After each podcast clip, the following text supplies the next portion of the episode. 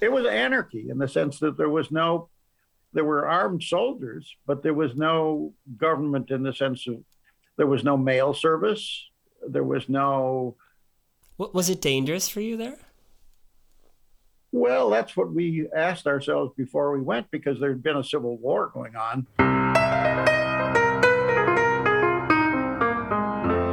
Welcome back to Cognitive Revolution. I'm Cody Kommers, and this is my show about the personal side of the intellectual journey.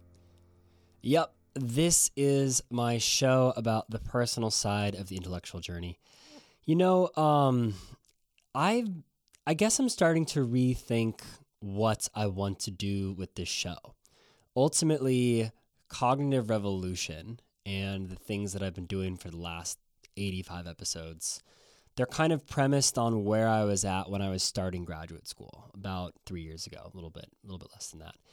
And to some extent, uh, you know, I, I definitely have really gotten so much out of these things. And to some extent, I've gotten so much out of them that I feel like they were representative of the growth that occurred for me during graduate school, but that I've kind of reached a point of diminishing returns on, you know, this whole personal side of the intellectual journey thing. Not that I don't find story these stories interesting for their own sake, but I but I find that, you know, when I was originally doing them, you know, when I when I started off doing this show, it was sort of from this perspective like, oh, well, I want to do the kinds of things that these people do, therefore I want to know what they were doing when when they were my age. And I've kind of to some degree, you know, answered those questions in the way that I that I wanted to and and obviously not that I know everything, but I think I'm ready for reconceptualizing you know what what I'm doing, why I'm doing it, and I want something that can grow with me from where I'm at now, essentially, you know, let's say postgraduate school, and yeah, something that I can grow with into the future. So definitely, um, you know, if you followed the show this far, I, I appreciate it, and uh, keep an eye out for updates coming soon. So yeah, we'll see. We'll see what what uh, what happens there. But uh, this week's guest is Alan Fiske. Uh, Alan is a professor of anthropology at UCLA, and he's known for his unique brand of mixing approaches from psychology and anthropology. He is also the brother of Susan Fiske, who is a famous social psychologist and actually was one of the first guests on the show.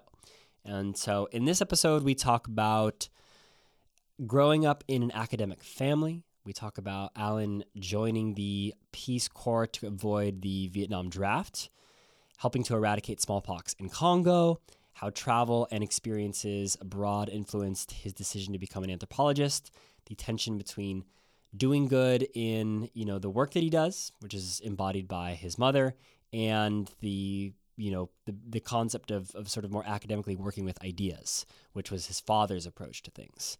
We also talk about the commonalities between the ideas of uh, Weber, Piaget, and Ricoeur, and how that led to the development of uh, Alan's most influential theory. And uh, we also talk about the relationship between the fields of psychology and anthropology and how they've intertwined or, or failed to intertwine throughout Alan's career. So, at any rate, if uh, you have enjoyed this show, and if you if, if if you like this episode, I'd really appreciate it if you consider subscribing to my Substack newsletter. Uh, that is definitely the best way to support the show. You can find it at codykommers.substack.com. Uh, put your email down for a free subscription. It means a lot. Um, so, yeah, thank you very much for listening. And without any further ado, here is Alan Fiske.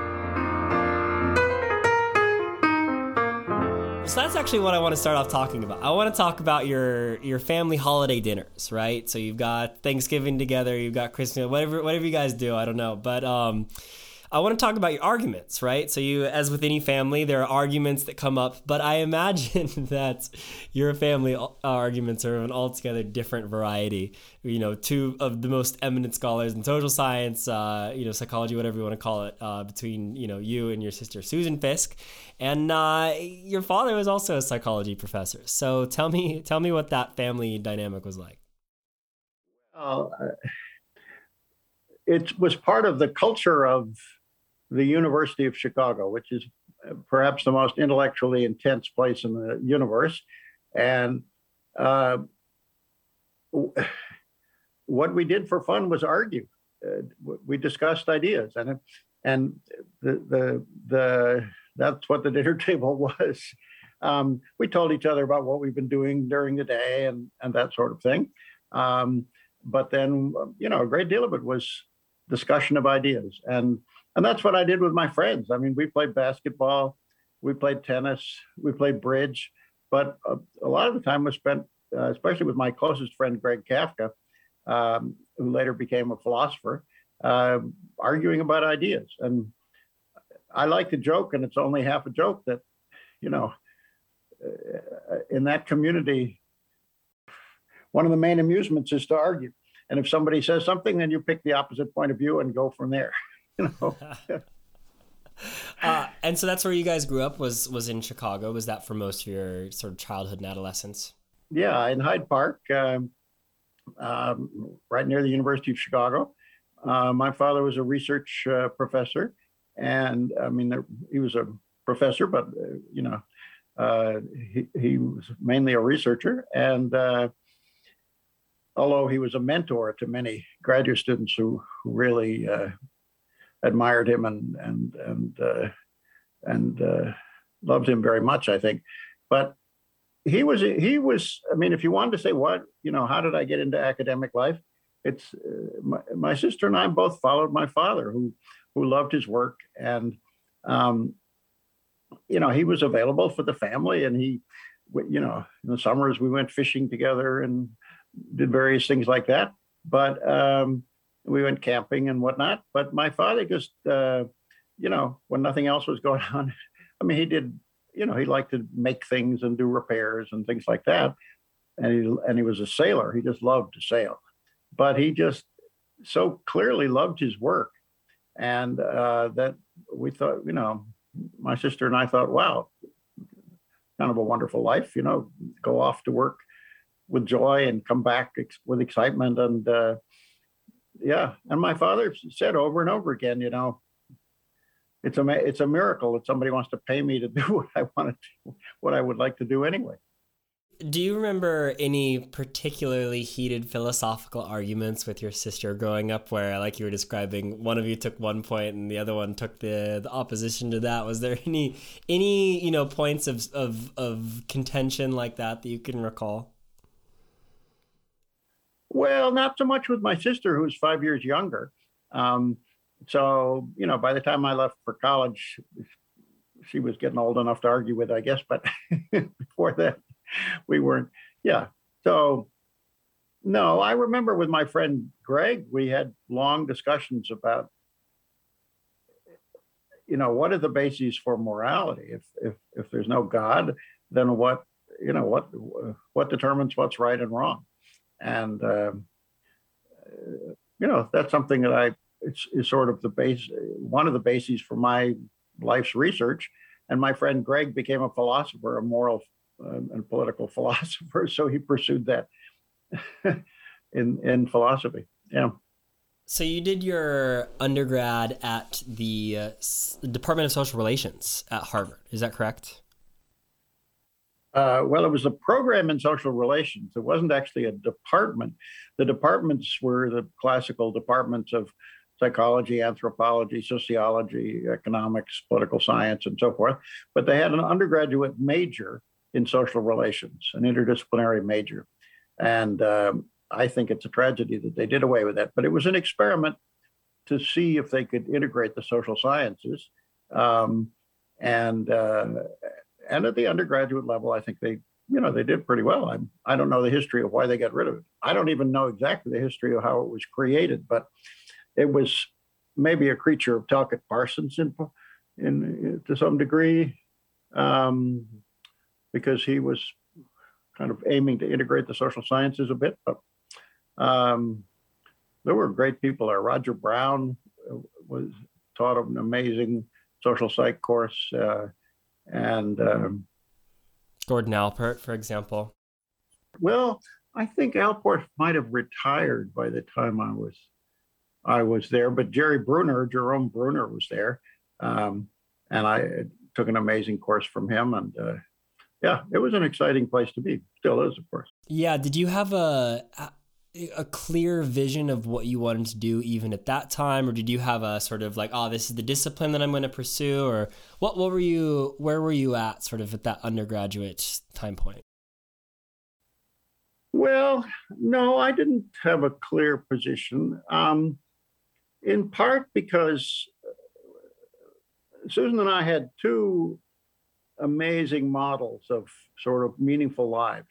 I don't mean sort of we had two models of amazing, meaningful lives. My, our mother and our father, and our father was not that terribly interested in practical things. He was interested, or politics, or whatever, but he was, um, uh, you know, just deeply interested in the world of ideas, and in particular, sort of epistemological things. How do you understand the, the nature of the person, and so forth. Um, and our mother, Barbara Fiske, was um, I guess the way to describe her would be to say which she was the ideal citizen. She was not a politician. She didn't want to run for office or hold office or anything like that. Um, but she was uh, a descendant in a long line of, uh, well, of feminists. I mean, so um, our ancestors on my mother's side, the females, um, ancestors uh, were leaders of the women's suffrage movement. And um, my mother was a leader of the one of the uh, heirs to the women's suffrage movement, the League of Women Voters, and um, she uh, raised money from foundations and designed programs to um, make democracy work better and to make the communities better places to live.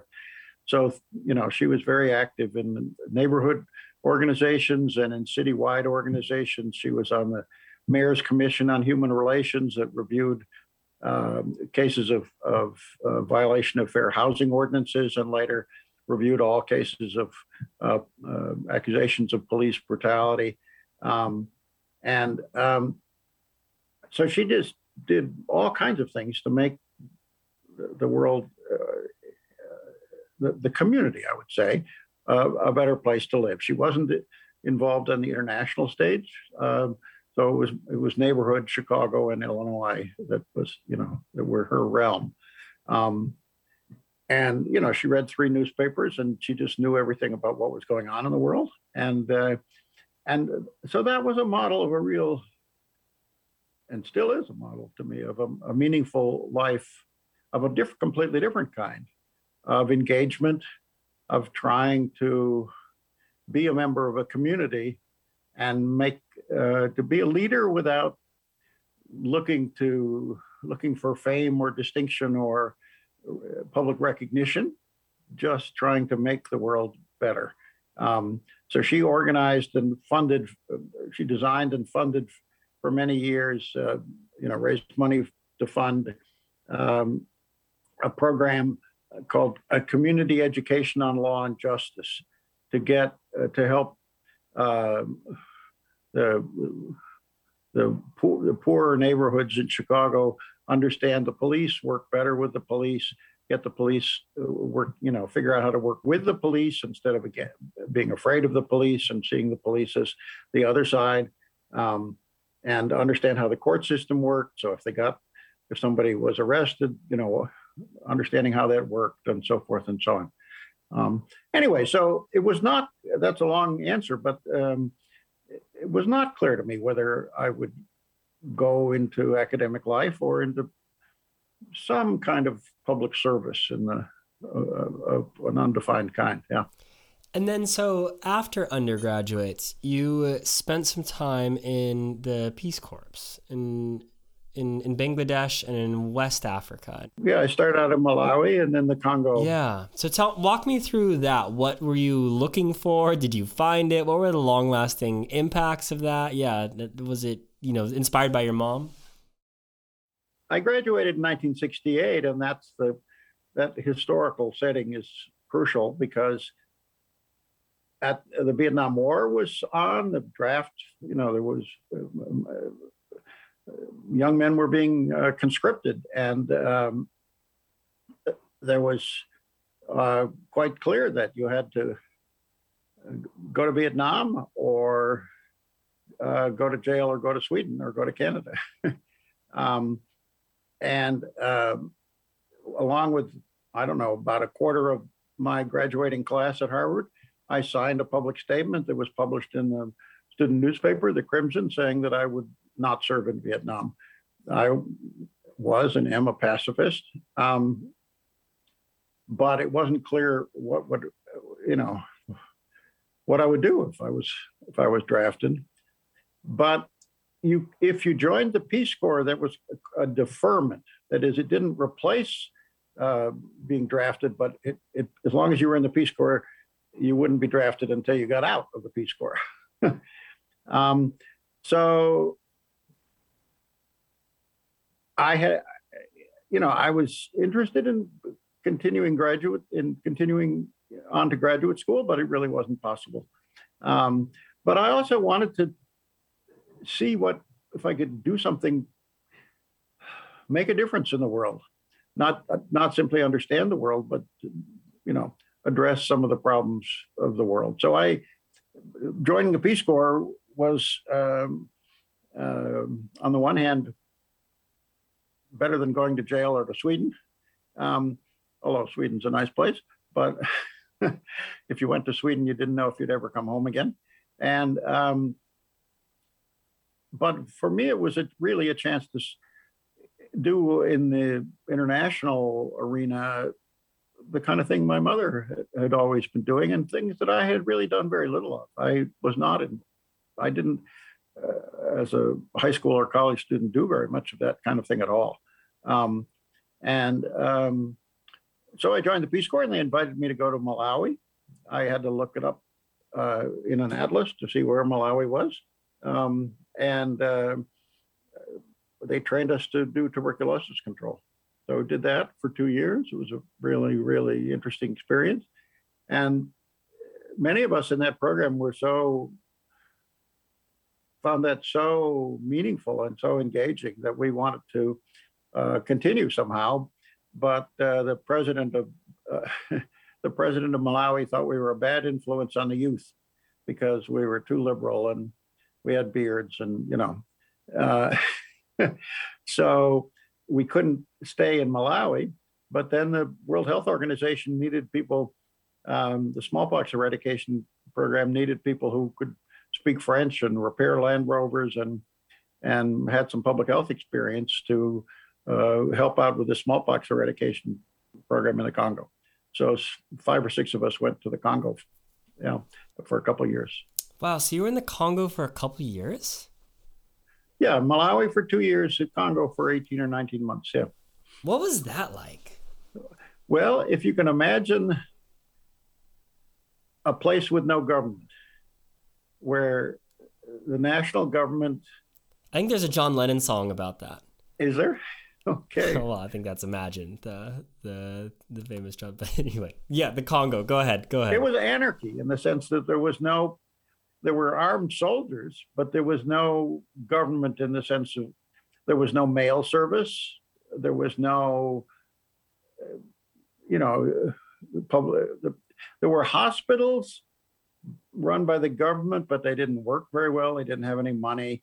Um, there were supposed to be dispensaries scattered around in the local communities, but they were not, you know, supplied with medicines or the, people working there weren't paid, and uh, uh, the roads were maintained only through U.S. Agency for National Development program that contracted with the local missionaries to maintain the road. I mean, the government just didn't function. What, was it dangerous for you there? Well, that's what we asked ourselves before we went because there had been a civil war going on. Um, a, a, terrible, well, more than one war. But the the the United Nations peacekeepers had really uh, brought peace to the area, and uh, we knew the Peace Corps was very conservative and uh, cautious about student about uh, volunteer welfare, and so they said if they said we thought if it's they say it's safe, then it's probably safe. Um, yeah, I mean sometimes went there were roadblocks sometimes, and uh, you know, you'd have drunken soldiers with automatic weapons. So in that sense, there was some danger. But like many parts of the world, uh, uh, for the Peace Corps today. The biggest danger was, you know, that you'd be in an automobile accident and and there would be no good hospital to go to. I mean, you know, it wasn't it wasn't that we were likely to be shot. Yeah, fair enough. And then so uh, so that continued after Congo for how long were you in the Peace Corps for in total? Well, I was in the Peace Corps for about three and a half or a little more, three and a half years. And then essentially we had, uh, well, not essentially, we had eradicated smallpox from the Congo, so it wasn't too interesting to stay. Congratulations, by the way, you, you, you and your colleagues. Yeah, well, if I've done one meaningful thing in my life, I've played a tiny little part in the eradication of a terrible disease. Just before I left the Congo, as if I recall, and I may have the dates mixed up, but the first uh, draft lottery was held. And you have to understand that, you know, we could listen to Voice of America and BBC, but but it was pretty hard to find out what was going on in the world from the Congo, and or even from, you know, a small town or village in in, in Malawi, and um, but it looked like my so there was a lottery and it looked like the number my number my my lottery number i couldn't tell for sure but it looked like maybe i would not be drafted. Anyway so there was nothing more that i thought was really important to do in the congo so i left there and traveled a bit in europe met my sister there for a little while and um, and then went back to the states where and I discovered that, in fact, I was going to be drafted. Now, I had applied to be a conscientious objector, but because I am not uh, part of a religion, I'm not Quaker, Mennonite, Amish, uh, I'm not part of any religion, I'm a complete atheist. I thought my chances of uh, having my draft board agree that I was a conscientious objector legitimately was were very, very, very small. And um, although I'm a pacifist, I couldn't say that there was no circumstance in which I would ever uh, fight.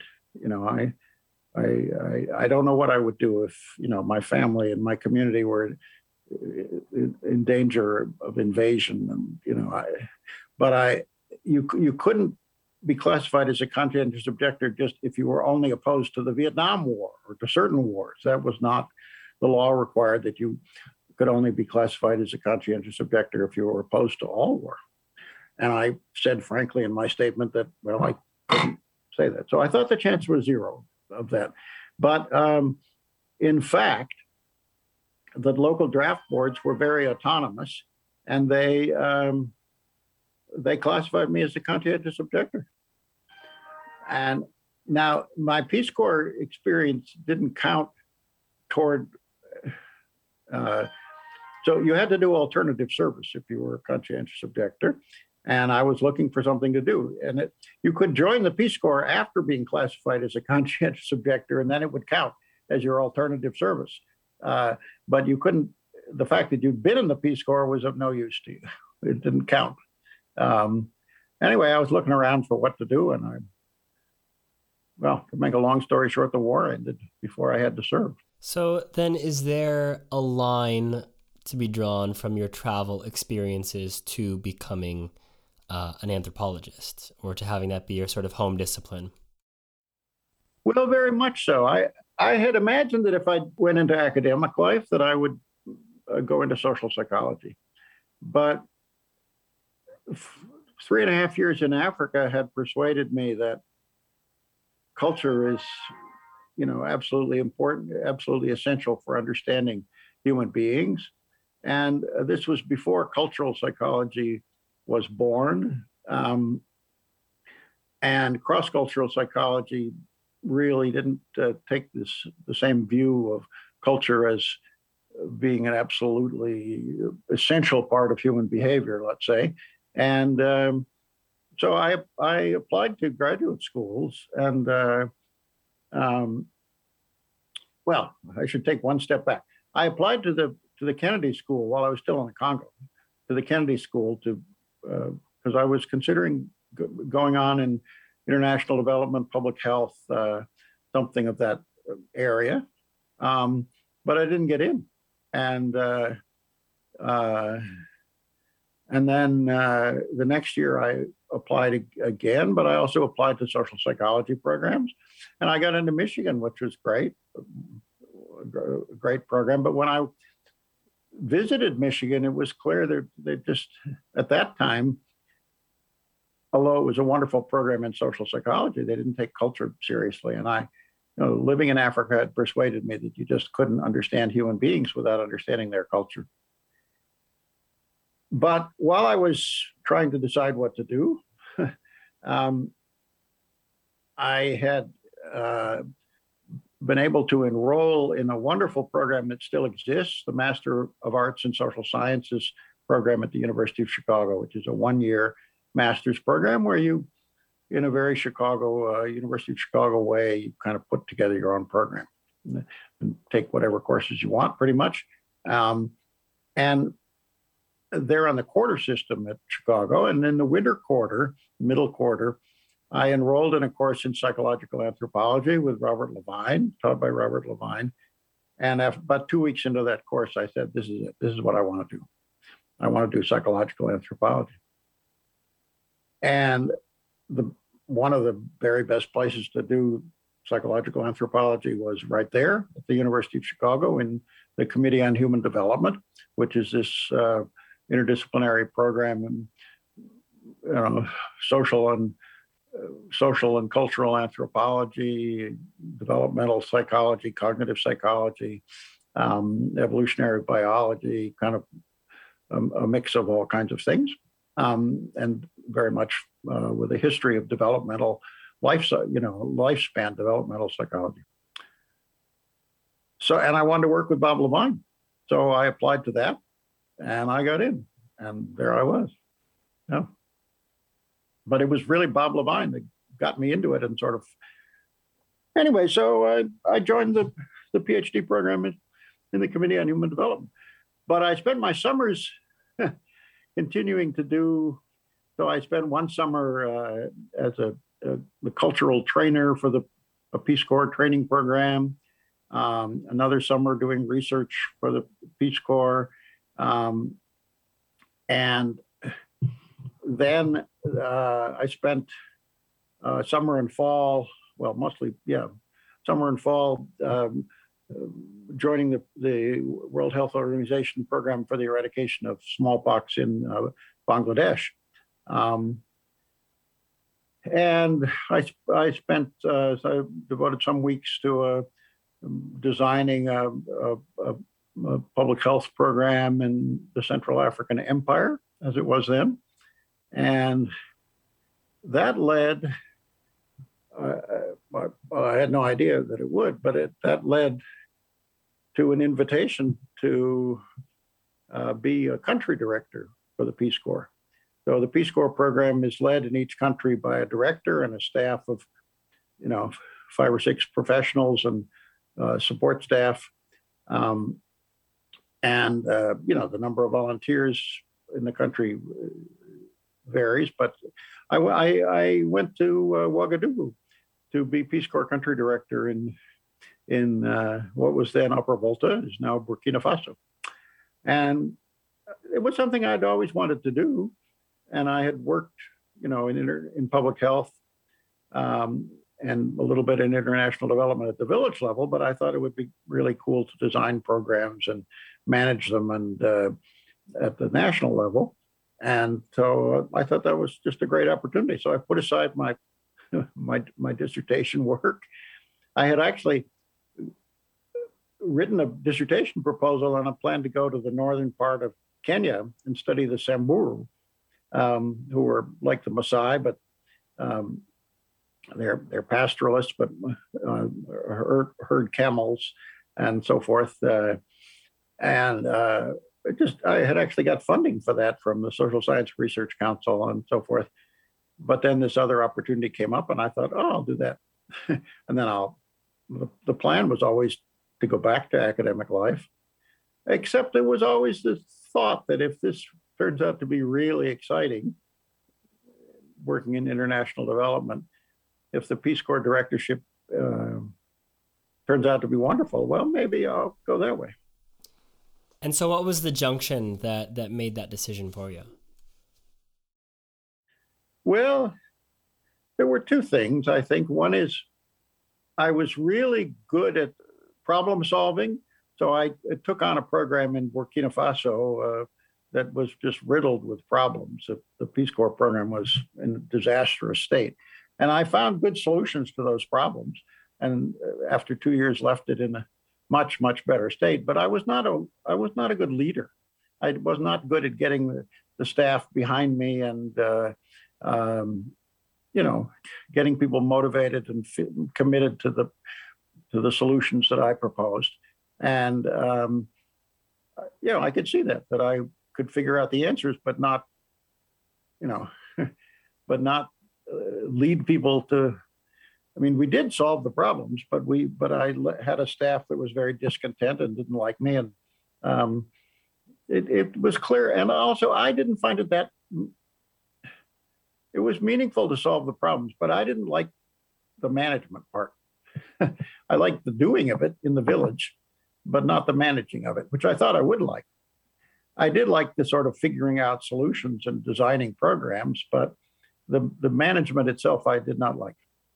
And so I thought, this is not for me. This is not my calling. And uh, the, the deal, I had got married, uh, uh, and the plan my wife and I had was she was also a student in the Committee on Human Development was that after my Peace Corps directorship, uh, instead of going to Kenya, I would stay. We would stay in in Upper Volta as it was then, and do a fieldwork, uh, do dissertation fieldwork um, there, and so we did. Yeah, at this point, it seems like okay. Well, you've got this sort of on the ground experience of other cultures, places interacting with with people in a particular milieu. And you've also got this sort of intellectually rigorous background between Harvard social relations and your upbringing and the sort of, you know, environment of, of debating ideas and everything like that. When did that start to coalesce into something that you recognize as the germ of, of, of what would become your future work? Well, the University of Chicago is this very interdisciplinary uh, place where the where department boundaries are considered sort of arbitrary administrative units. Many faculty, the typical faculty member has, uh, used to at least, I, I guess it's still true, have uh, de- uh, appointments in more than one department, and students were encouraged to just, you know, take whatever courses seemed relevant. So I took courses in, you know, in, in the Committee on Human Development where I was, but also in psychology and anthropology and evolutionary biology and so forth. Um, I was I took a uh, a developmental psychology course with a with a psychological anthropologist, uh, Rick Shweder, Richard Shweder, and we read uh, Piaget's uh, The Moral Judgment of the Child. Now, that's a very confusing, disorganized book, as most of Piaget's books are. But, um, and the exact theory that he was offering was, uh, besides it being something about stages and so forth, was not clear. But I really was intrigued by his method, which involved playing marbles with kids and saying, well, supposing I do this. And can I do that? And, you know, it was kind of participant observation.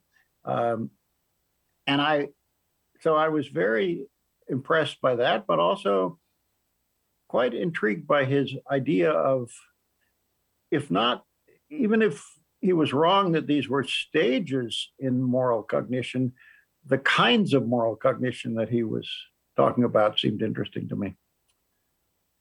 And then a while later, um, a member of my uh, uh, di- dissertation committee, um, Don Levine, told me I should read Max Weber.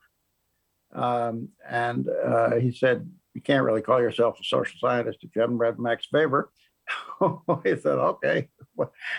And there was a translation out of Economy and Society, which is this, I should pull it off the bookshelf, but it's this two volume, enormous, whatever it is, 1400 page, uh, or maybe it's longer than that. Well, it better be if it's going to explain all of uh, Economy and Society.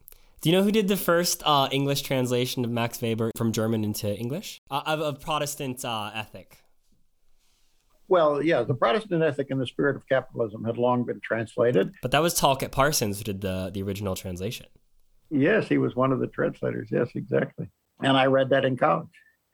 Uh, and I read in college, I read bits of Weber that had been translated, and I found him utterly confusing and just totally, I could not understand what he was talking about.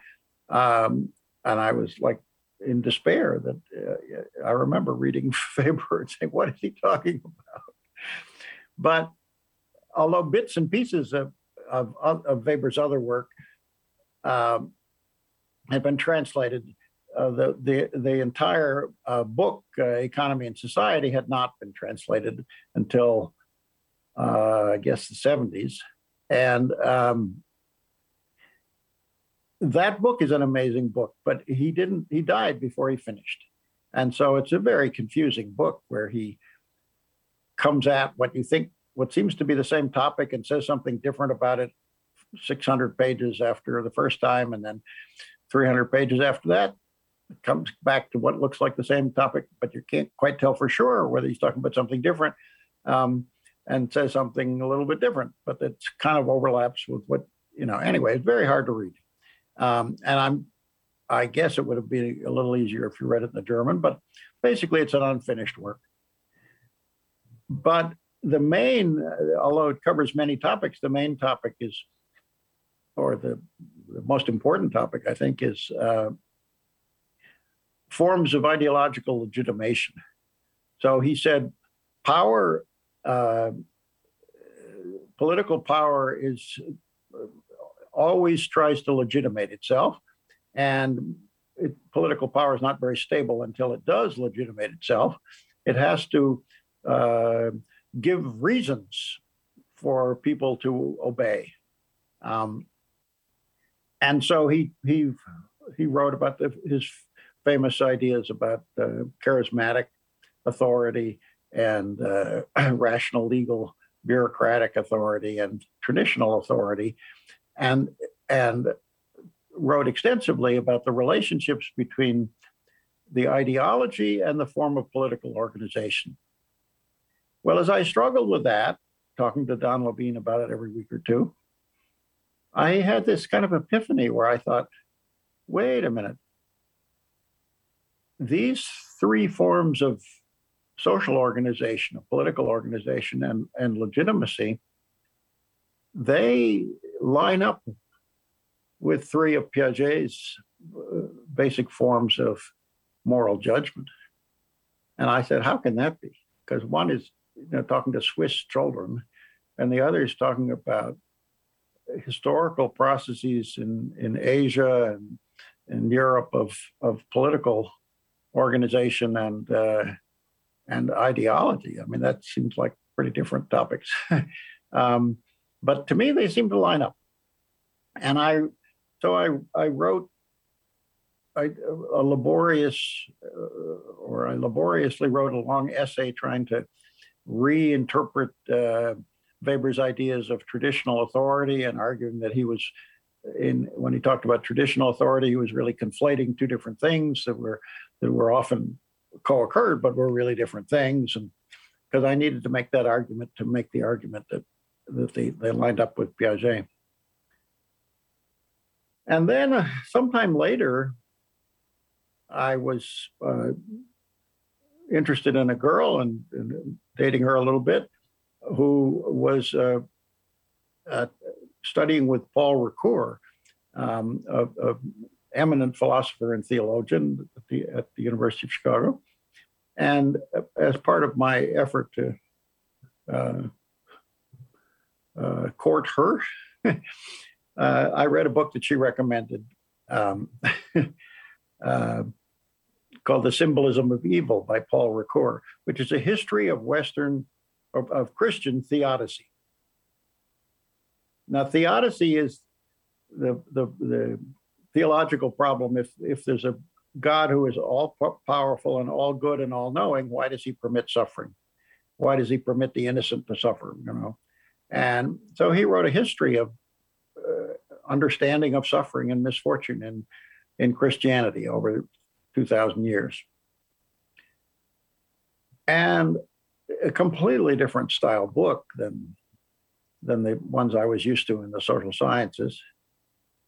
But it seemed to me, astonishingly enough, that there was a parallelism or a congruence between the forms of theodicy, the forms of understanding of misfortune, and Weber's ideas of, of forms of political organization and, and uh, their legitimating ideologies, and and Piaget's ideas about the about kinds of moral judgment. And I thought, is this just a fantasy, or you know, because if these three things are, if these three in these three domains we're seeing the same types, there must be something very fundamental about these in the human mind and in human sociality. And so that was the the core that evolved into your 1992 paper, the four elementary forms of sociality framework for a unified theory of social relations. Well, it evolved into the the book uh, 91, and uh, I wrote the article because I was in a psych department that at that point at University of Pennsylvania. They don't take books seriously, so I had to write an article. And but it, but it became your most cited um, article. That's true and and my field work uh, to to you know come back uh, full cycle there. My field work was uh, explicitly intended to test the theory that I had formulated in 20 drafts of my of my uh, uh, PhD proposal. Um, that these were that you know that these three forms of of, of social coordination of sociality were were really universal. And if they were really universal, you ought to find them everywhere, including in some little African village. Um, and uh, so I went to the field to see if they were. Can you can you summarize the thrust of that theory then, which is, you know, like at its core, it's you know all human interactions. The universal part of it is is that there are four relational models. Uh, elementary forms of, of human relations. So those are communal sharing, authority ranking, equality matching, and market pricing. Yes, the names the names are terrible. I wish I could change the names because they lead they're very misleading. But yes, that's the theory was that there are four basic forms of uh, motivated uh, social coordination that people uh, use to coordinate nearly everything that they coordinate and that they use them to uh, make uh, moral judgments about their own and other people's behavior, that their emotions that sustain social relations are highly tied up with this, but that when people coordinate with each other, whether it's you know threshing grain or uh, writing, you know, doing coding, uh, or whether it's uh, uh you know doing the dishes or you know, making a decision about what movie to watch or whether how many children you want or whatever, anything you're doing socially, these are the ways that people do it. Um, and in a nutshell, the, I had three of these ideas uh, uh, developed from uh, Piaget and Weber and Ricoeur, and I that I was looking for to see if they were there in the village, and I, they really were uh, although I was acutely aware of the risk of you know self-fulfilling prophecy or just seeing what I wanted to see. But they really were there, except there was some something else that didn't fit, and I couldn't shoehorn. I tried and tried to shoehorn it into those three, and I couldn't, and that led to the formulation of the the the fourth relational model, equality matching, um, based on my fieldwork. Yeah. So you, you sent me a, a paper in our email correspondence that you recently uh, is, is coming out soon, and it's basically a description of your system for research. Your uh, you call it your epistemological strategy, which I love. Uh, the reorders uh, epistemological strategy. What is that? And and maybe you know if if there's a mapping onto the sort of trajectory that we just talked about. Well, my epistemological strategy was influenced very much by uh, ethology. I was very captivated by uh, reading the ethologists and uh, a little bit in high school, but especially uh, uh, in college, although there were no courses in ethology at Harvard. I had to get Roger Brown to teach me a reading course, They give me a reading course in it. um, but but the, the, the model of ethology is observing naturally occurring behavior and then trying to uh, observe patterns and and uh, and then doing kind of field experiments and then um, you know eventually if if need be lab ones. But basically uh, a kind of natural being a naturalist observing what occurs what you see around you. And so i was very influenced by that um, and the epistemology that I developed, and I can't really say beyond the Lorenzian, Tinbergian influence from ethology, exactly where it came from. But it's a quite a simple idea is that you try to describe patterns or regularities, what mathematicians and physicists I came to realize only quite recently call symmetry, which is you know pattern and variance over various kinds of transformations.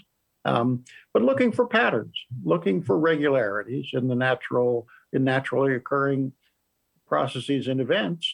And then when you try to describe those using that description as the basis for researching, searching again for other examples of the phenomena, uh, the phenomenon that you're interested in or multiple phenomena, and then taking those new instances that seem to be, although you're not sure they are, examples of the same phenomenon, ob- observing them in in some kind of natural uh, setting, right, as they occur without your intervention. Um, although just observing them can affect them, but anyway, um, observing them and then trying to rewrite the description to get a better description.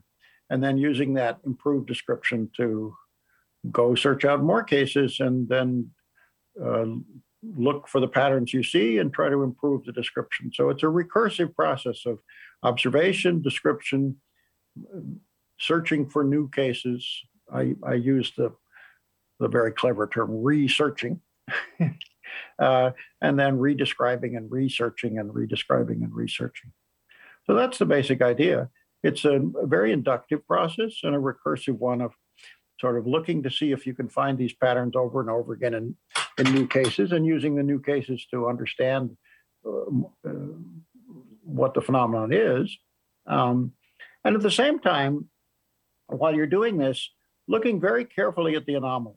So every time you come to a case that doesn't seem to fit instead of sort of pushing it aside and you know barging full speed ahead stopping to look carefully at the anomalies and say okay what's going on here? Why doesn't this fit?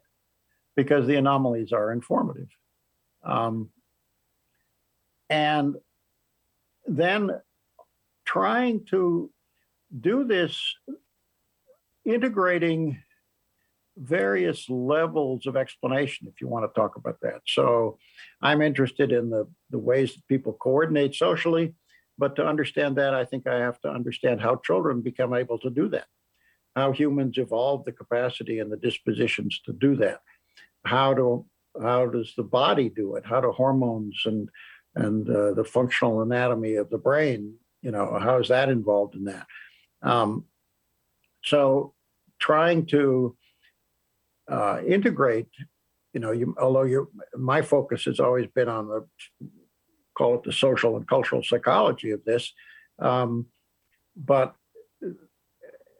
the account that I'm giving it of those processes has to make sense in terms of natural selection, uh, you know, the biology of the brain and and so forth and so on, um, and the developmental processes in children because children start out not able to participate or do much, and then they become rapidly, amazingly able to, you know, be social. Um, so you have to integrate those different levels of explanation.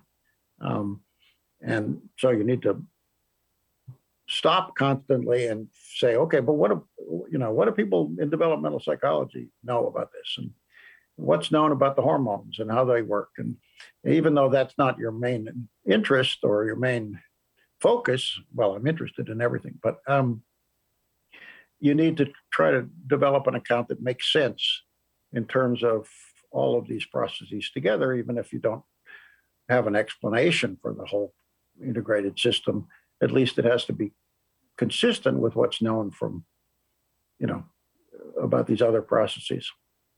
So you're constantly looking at that. You're constantly reading about that or going to ask experts about the, the relevant processes or whatever. But it's a very inductive process. So, and it's not what anybody else really does.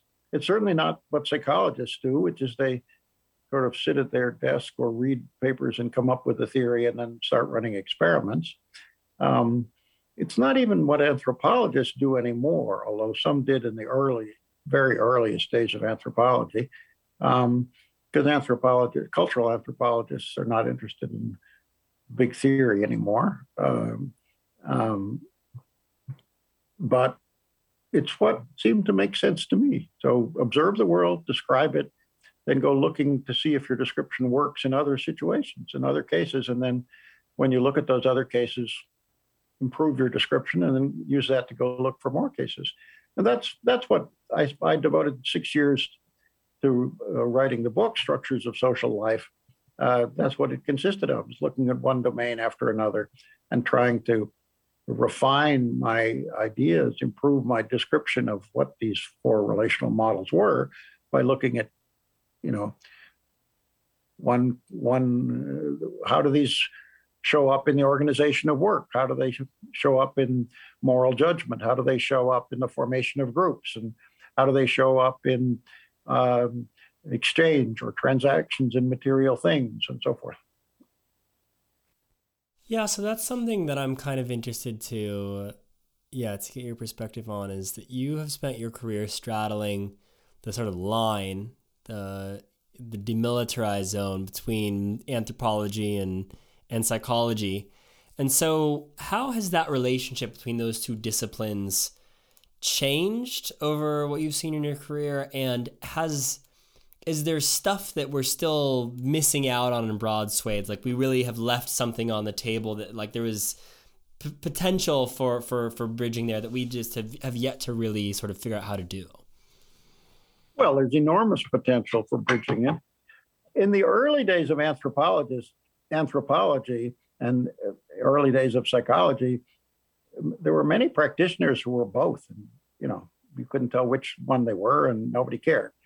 Um, but they grew apart to a large degree, although um, there were people in the culture and personality field, basically people using psychoanalytic theories in anthropology, um, who kept those fields connected. But if you look at the great anthropologists, they were all psychologists too, you know, um, and uh, they weren't separate disciplines, but they grew, you know, as as the disciplines became more specialized. They, you know, that wasn't specific to anthropology and psychology. They just people became very specialized. Um, but then the huge change that I have seen in my academic life is that when I was in graduate school was the end of an era and and the new era was starting in which while archaeologists remained interested in uh, in science and the canons of science trying to make their field scientific and of course biological evolutionary anthropologists were very much uh, scientists Cultural anthropologists gave up on science. In my view, they threw the baby out with the bathwater, but they became uh, not only uh, discouraged by, but uh, hostile to science. And, uh, you know, 20 years ago or so, I don't have the date, but the American Anthropological Association rewrote its charter to take the word science out. where its charter had originally been something about advancing the scientific study of humankind, they the people were so anti-science that they took that out of the charter. So cultural anthropology, to my great sadness, um, has ceased to be uh, governed by the canons of science. It's become an interpretive and critical uh, enterprise, a political enterprise, um, and and um, although I agree with the politics, I think it's sad that they've given up on science, and that has left me um, happily stranded as one of the very few cultural and psychological anthropologists today, not the only one, but one of the few, who's still trying to do science. And as a result of that, I don't publish in anthropology journals. I don't put I don't have chapters in edited volumes published by anthropologists because they don't they have no interest in what I do. They don't they don't critique it. It's just too far out there to be even worth engaging in. They don't they don't read my work and they don't care about it because what I do is science and in their view science is wrongheaded and and a waste of time and probably immoral. How much do you blame Clifford Geertz for that sort of revolution in, in into now we're no longer do science. We're gonna do. Uh, is he is he symbolic of it, so to speak, or is he, um, you know, was was he the catalyst for it? Well, he was one of the catalysts. Uh, it would have happened without him, but he's such a brilliant writer and so persuasive as an observer that he was a model of how to do non-scientific interpretive anthropology and it would have happened without him, but it but he certainly uh, became a, a, a leading light for a while, and then other people people have since moved on beyond that. But yeah, no, he was hugely important, and I love reading Geertz. We should all read Geertz. Uh, he was he was a Chicago guy, you know, like that's your that's your that's your kin right there. Well, he left Chicago before I got there, but yes, he was very much a Chicago guy, and Chicago was Chicago and Michigan. Uh, but very much Chicago was a place where this revolution was occurring, um, where cultural anthropologists and psychological anthropologists were throwing out the, the, the whole scientific enterprise as, as wrongheaded and colonial and hegemonically exploitive and all kinds of bad stuff. And um, and anyway, hopeless and, and just wrongheaded. Yeah. So that would so that that's been an absolutely huge, huge change in anthropology. Anthropo- cultural anthropology is one of the, well, it's the only social science where the the the majoritarian point of view is uh, that, well, it's that it, uh, you can't do a human, you can't do science in the human field, right? So economists and political scientists um, and sociologists and uh, so forth are, for the most part, you know, the vast majority of them are trying to do some kind of science, uh, but not in cultural anthropology. Now, the other subfields of anthropology, as I say, the archaeology uh, subfield and the, the, the subfield that's concerned with human evolution and the biological adaptations to environments and that sort of thing, and primatology. Those are very much sciences.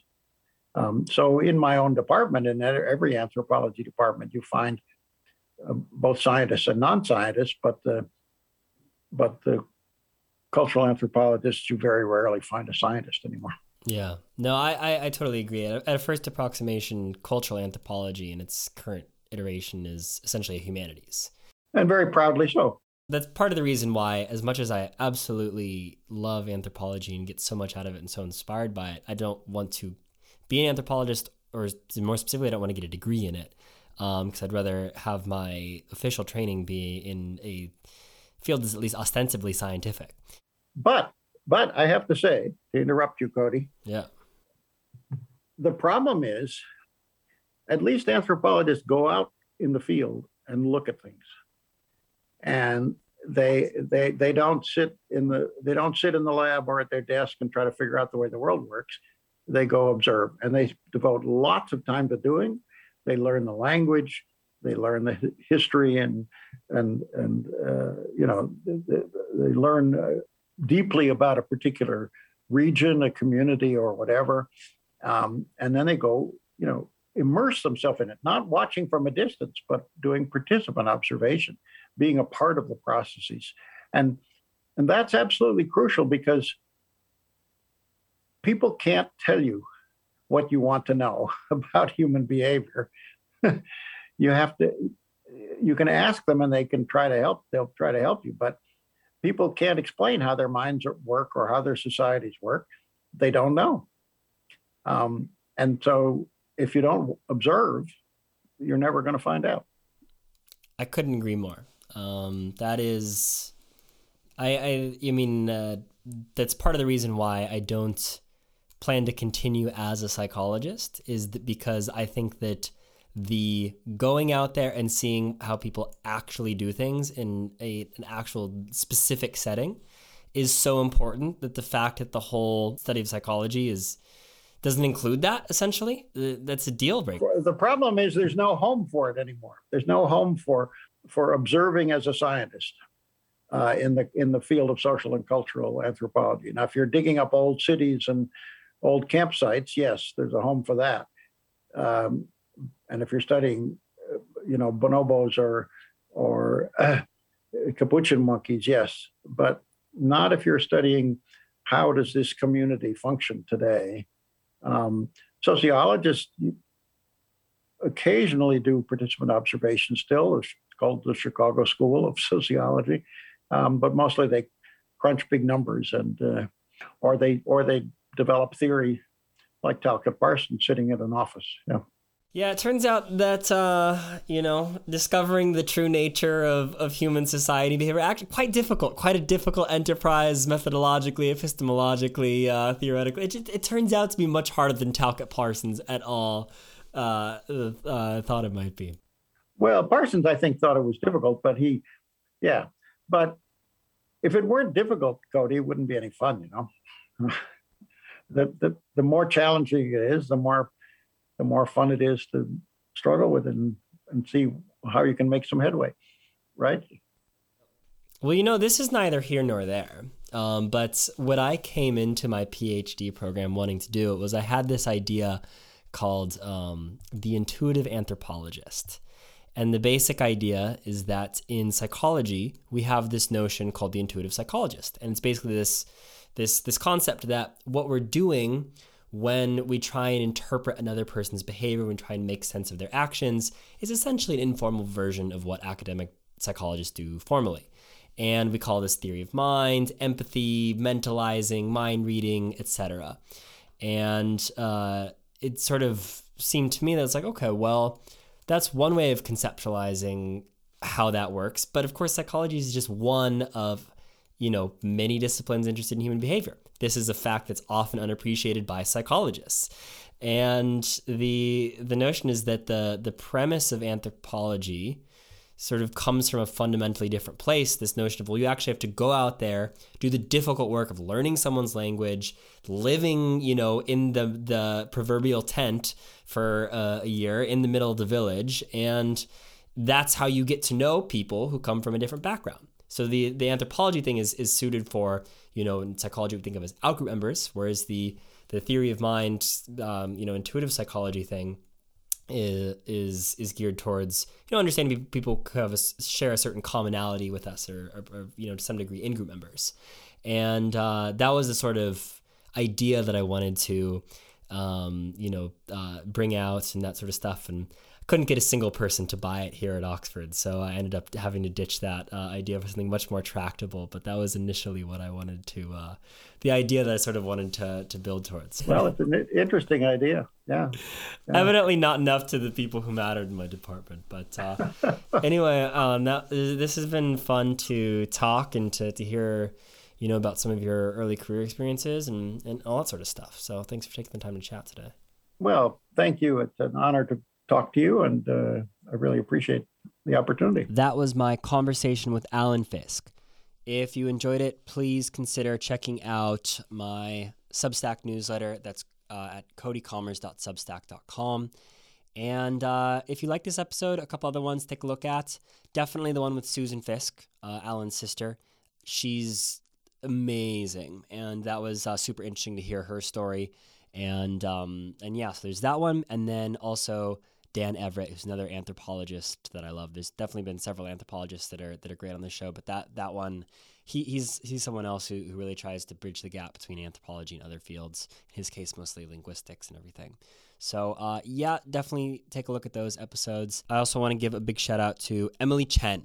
She is an RA in Rebecca Saxe's lab at MIT, and she's come onto the show as a producer and editor. Um, and uh, she's been a huge help. I'm looking forward to continuing to work with her.